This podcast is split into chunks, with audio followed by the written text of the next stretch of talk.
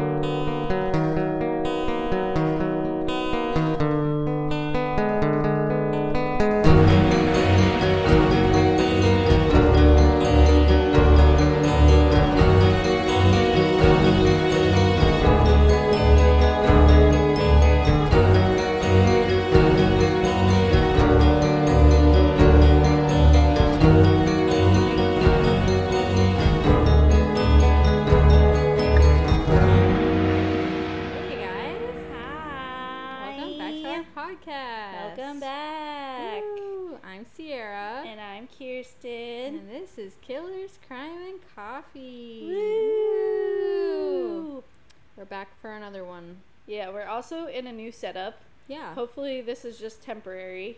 Yeah. But we have two spare bedrooms at my house. So, one was like my husband's game room. And he wanted to do a switcheroo because he liked the other room better or something. I don't It's a little know. lighter in here. It's a little like dark and dingy. Not dingy, yeah, but like yeah, dark. in it's like dark room. in the other room because it like it was a it used to be a little boy's room, so it's like brown and tan Yeah, it's colors. like very like weird. Even for a little boy, I think it's like yeah, weird it's colors. whatever. It's I mean, little it matches the uh, furniture that's in there Yeah. right now, kind of. It doesn't look too bad, but yeah. so we switched the rooms, and he has this whole plan for a desk for a little podcasting area. We have to get like He has more plans that he told me about a long time ago. and stuff like that. Yeah. So but you know, we're Yeah, so right now we are up in the game room, is what we call it, and we are sitting on the couch, and we have our microphones like super jigsawed. yeah, they're like crossing each other and yeah, super. and they're attached to a wicker tables. So, Yeah. yeah. So it's a time, but this is definitely more comfortable sitting here than Mhm. in the chairs. Like I can Yeah, lean back and be yeah. like, Whew, okay. Yeah. So it's my turn today. Um, I'm kind of stealing Kirsten's idea and reading a story off of Creepypasta.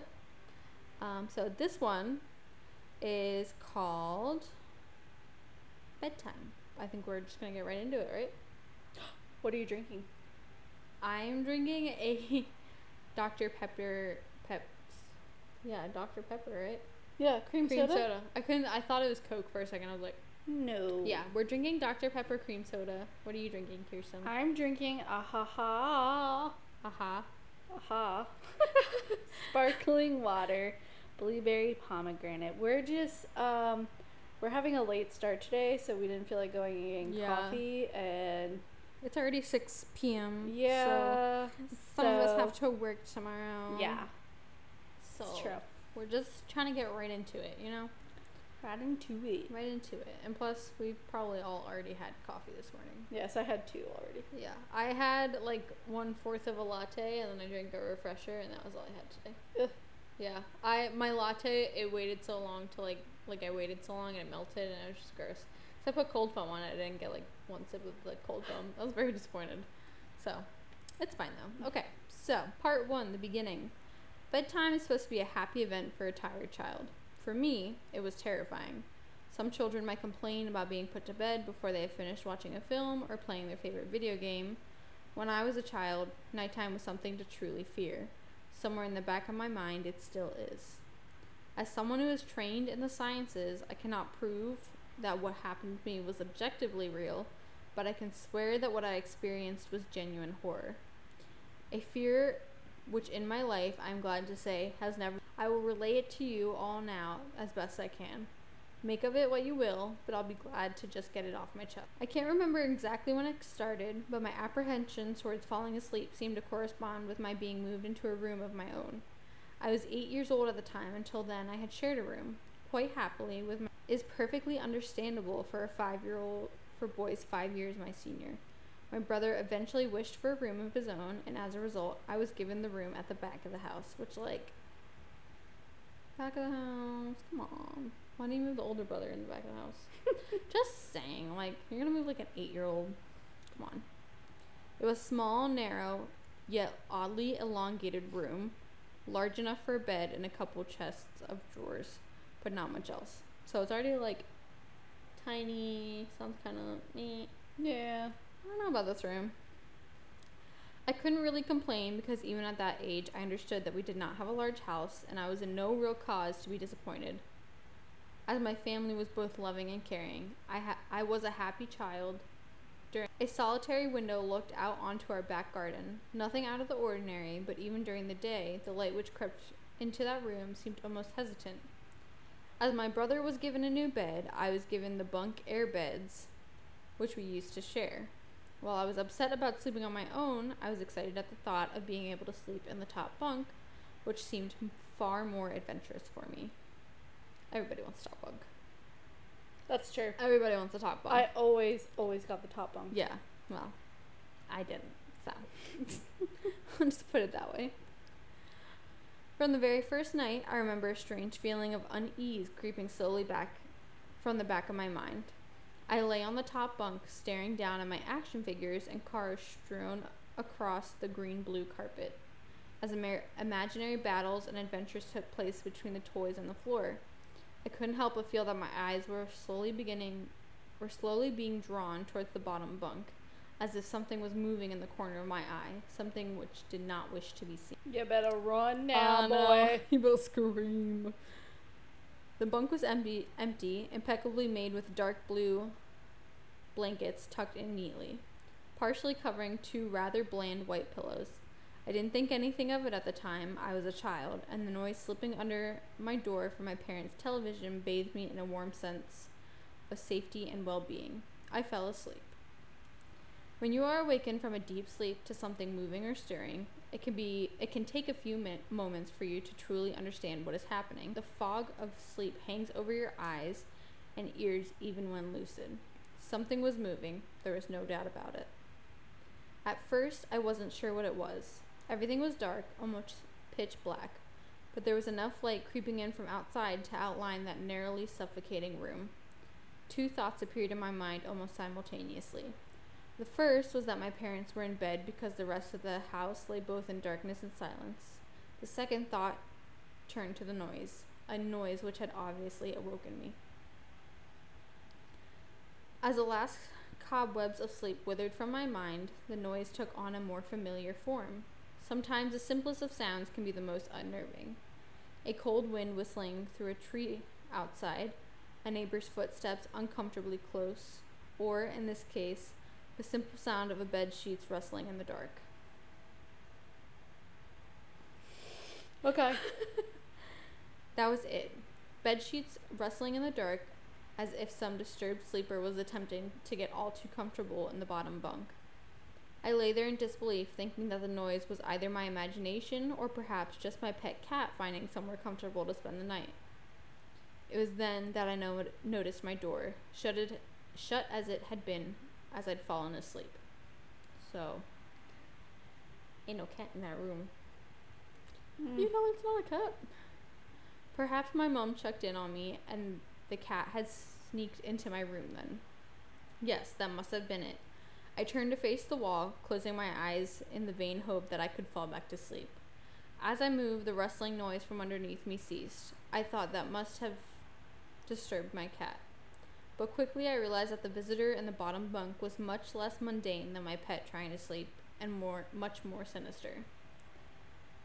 As if alerted to and disgruntled by my presence, the disturbed sleeper began to toss and turn violently, like a child having a tantrum in their bed. I could hear the sheets twist and turn with increasing ferocity. Fear then gripped me, not like the subtle sense of unease I had experienced earlier, but now potent and terrifying. My heart raced as my eyes panicked, scanning the almost impenetrable darkness. I let out a cry. As most young boys do, I instinctively shouted on my mother. I could hear something stir on the other side of the house, but as, as I began to breathe a sigh of relief that my parents were coming to save me, the bunk beds suddenly started to shake violently as if gripped by an earthquake, scraping against the wall. I could hear the sheets below me thrashing around as if tormented by malice. I did not want to jump down to safety as I feared the thing from the bottom bunk would reach out and grab me, pulling me into the darkness, so I stayed there, white knuckles clenching my own blankets like a shroud of protection.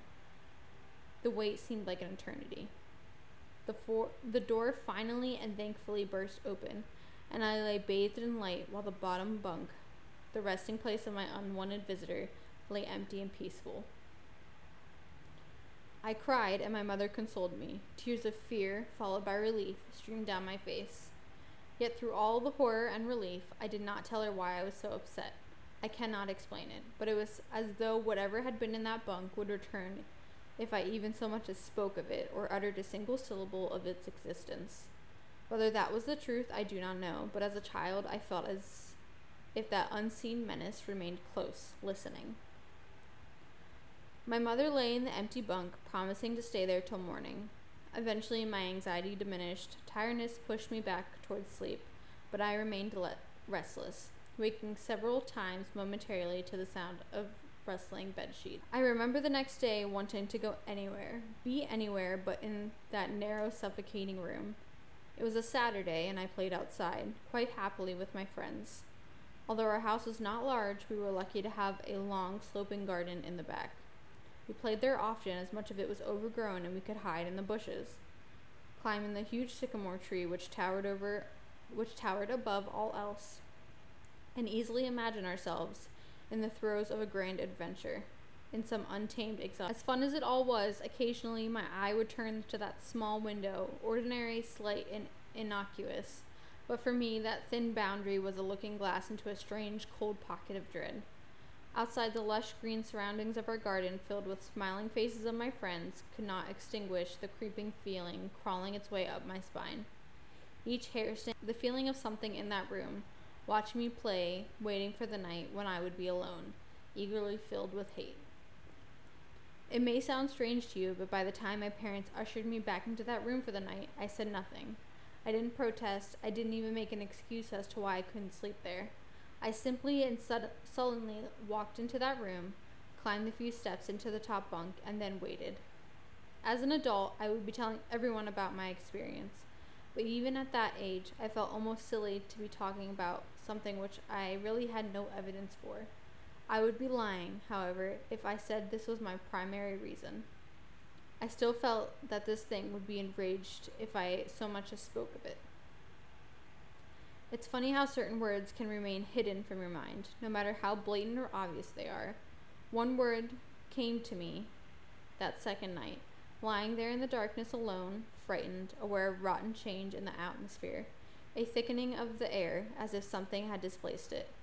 As I heard the first casual twists of the bed sheets below, the first anxious increase of my heartbeat at that realization that something was once again in the bottom bunk, that word of which had been sent into exile, filtered up through my conscious consciousness, breaking free of all repression, gasping for air, screaming, etching, and carving itself into my mind. Ghost. Dun, dun, dun. Yeah, but why ghost? Why not like demon or? Because he's eight years old. I would have thought demon. Kirsten, as an eight year old, would have thought demon. Yes. End of story. Let the record show that I would have thought demon. Put it in the books. Yeah. As this thought came to me, I noticed that my unwelcome visitor had ceased moving. The bed sheets lay calm and dormant, but they had been replaced by something far more hideous. A slow, rhythmic, rasping breath heaved and escaped from the thing below. Ew. What a way to describe that. Ugh. Ugh. A slow, rhythmic, rasping breath. I can just like hear that. in Oh my, brain. god. Ew. it's making my skin crawl. I could imagine its chest rising and falling with each sorted, re- sorted, wheezing, and garbled breath. I shuddered and hoped beyond all hope that it would leave without occurrence. The house lay, as it had the previous night, in a thick blanket of darkness. Silence prevailed, all for but that perverted breath as my of my as yet unseen bunkmate. I lay there terrified. I just wanted this thing to go, to leave me alone. What did I want? What did it want? What did it want? I was like, what did I want? Question what do I want? What what do I wear? you know, my birthday is pre-October. It's in the month of pre-October.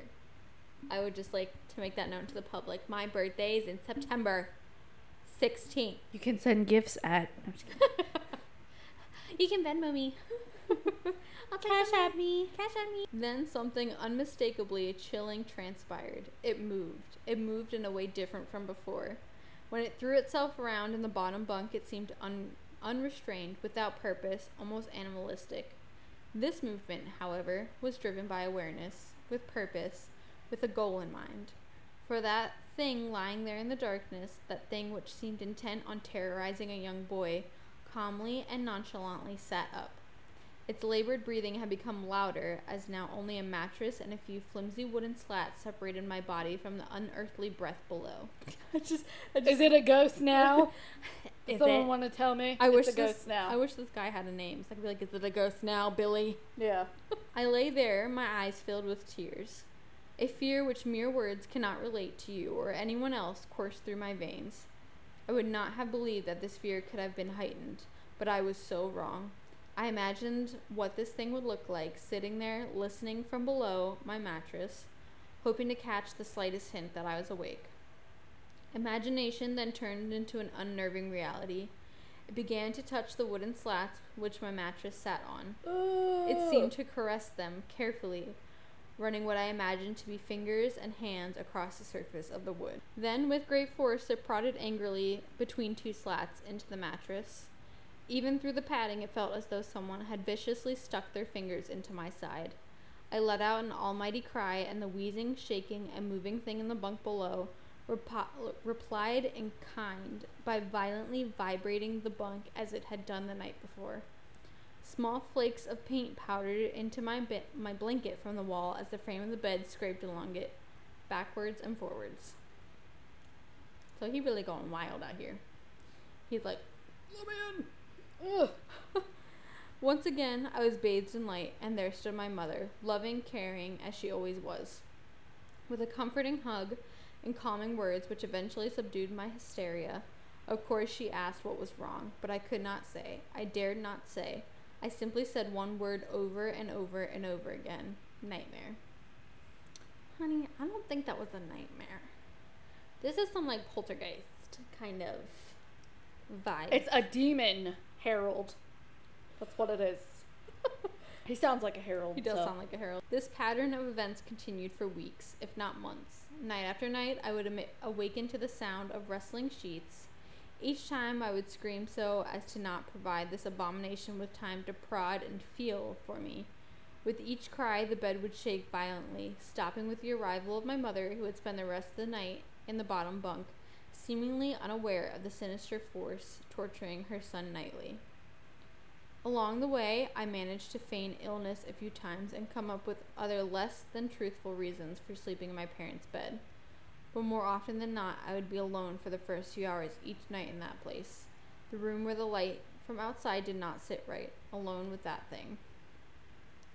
With time, you, be- you can become desensitized to almost anything, no matter how horrific. I had come to realize that, for whatever reason, this thing could not harm me when my mother was present. I am sure the same would have been said for my father, but as loving as he was, waking him from his sleep was almost impossible.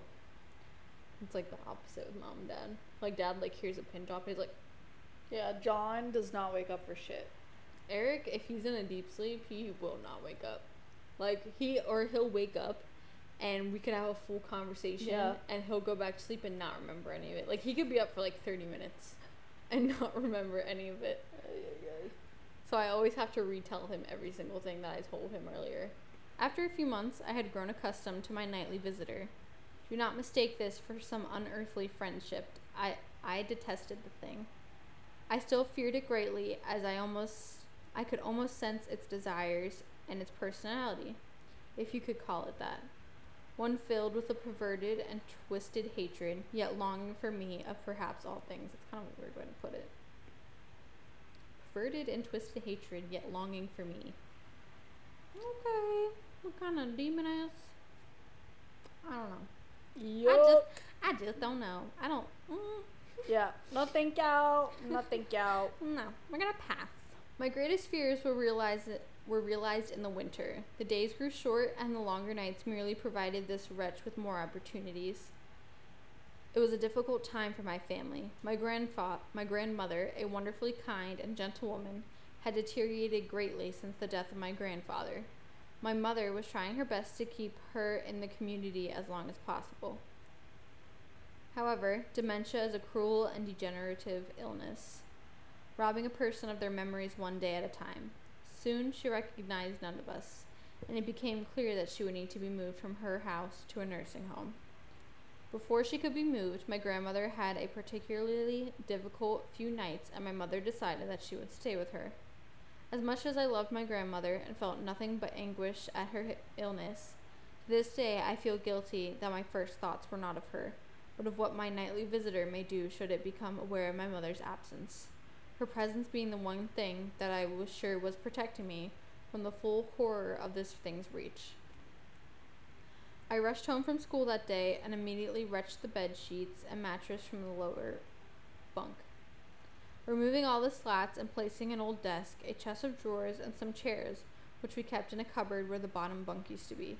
I told my father I was making an office, which he found adorable. But I would be damned if I if I'd give that thing a place to sleep for one more night. Why did it take you this long? Yeah, like, um, you're a little late, sir. Yeah, you're a little late. Like, come he was on. like, he's like, mom's not here. Dude, I would have like started sleeping in the bottom bunk because like, what if it just moved to the top bunk? Yeah, but then you'd be able to see what the heck's going on. But do you want to see it? Yeah, because I want to know what the fuck's going on. I'm gonna fuck you up, bitch. the fuck out of my bed! As darkness approached, I lay there knowing my mother was not in the house. I did not know what to do. My only impulse was to sneak into her jewelry box and take a small family crucifix which I had seen there before. My whole family was not very religious. At that age, I still believed in God and hoped that some, somehow this would protect me. Although my fearful and anxious, although fearful and anxious, while gripping the crucifix under my pillow tightly in one hand, sleep eventually came and I drifted off into a dream. I hoped that I would awaken in the morning without incidents. Unfortunately, that night was the most terrifying of all. Here we go, ladies it's and gents. It's about to go down. I woke gradually. The room was once again dark. As my eyes adjusted, I could gradually make out the window and the door, and the walls and some of the toys on the shelf. And, even to this day, I shuddered to think of it, for there was no noise, no rustling of sheets, no movement at all. The room felt lifeless, lifeless, yet not empty. The nightly visitor that unwelcoming, wheezing, hate filled thing which had terrorized me night after night was not in the bottom bunk. It was in my bed. I opened my mouth to scream, but nothing came out. Utter terror had shaken the very sound from my voice. I lay motionless. If I could not scream, I did not want to let it know I was awake. I had not yet seen it, I could only feel it. It was obscured under my blanket. I could see its outline and I could feel its presence, but I dared not look. The weight of it pressed down on top of me, a sensation I will never forget. When I say that hours passed, I do not exaggerate. Laying there motionless in the darkness, I was every bit as scared and frightened young boy. Oh my god. The fact that it was like on top of him. I don't know. But if that's the case, that's really weird. Yeah. okay. If it had been during the summer months, it would have been light by then, but the grasp of winter is long and unrelenting, and I knew it would be hours before sunrise, a sunrise which I yearned for. I was a timid child by nature, but I reached a breaking point, a moment where I could wait no more, where I could survive under the intimately de- deviant abomination no longer. Fear can sometimes wear you out, make you threadbare, a shell of nerves leaving only the slightest trace of you behind. I had to get out of that bed. Then I remembered the crucifix. My hand still lay underneath the pillow, but it was empty. I slowly moved my wrist around to find it, minimal, minimizing as best as I could the sound and vibrations caused. But it could not be found. I had either knocked it off the top bunk or it had. I could not even bear to think of it had been taken from my hand. Without the crucifix, I lost any sense of hope. Even at such a young age, you can be actually aware of what death is and intensely frightened of it. I knew I was going to die in that bed if I lay there, dormant, passive, doing nothing. I had to leave that room behind, but how? Should I leap from the bed and hope that I make it to the door? What if it was faster than me? Or should I slowly slip out of that top bunk, hoping to not disturb my uncanny bedfellow?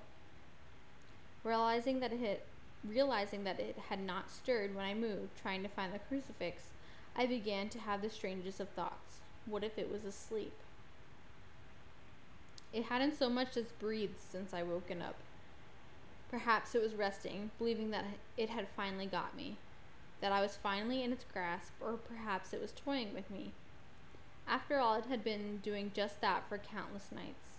And now, with me under it, pinned against my mattress, with no mother to protect me, maybe it was holding off, savoring its vict- victory until the last possible moment, like a wild animal savoring its prey.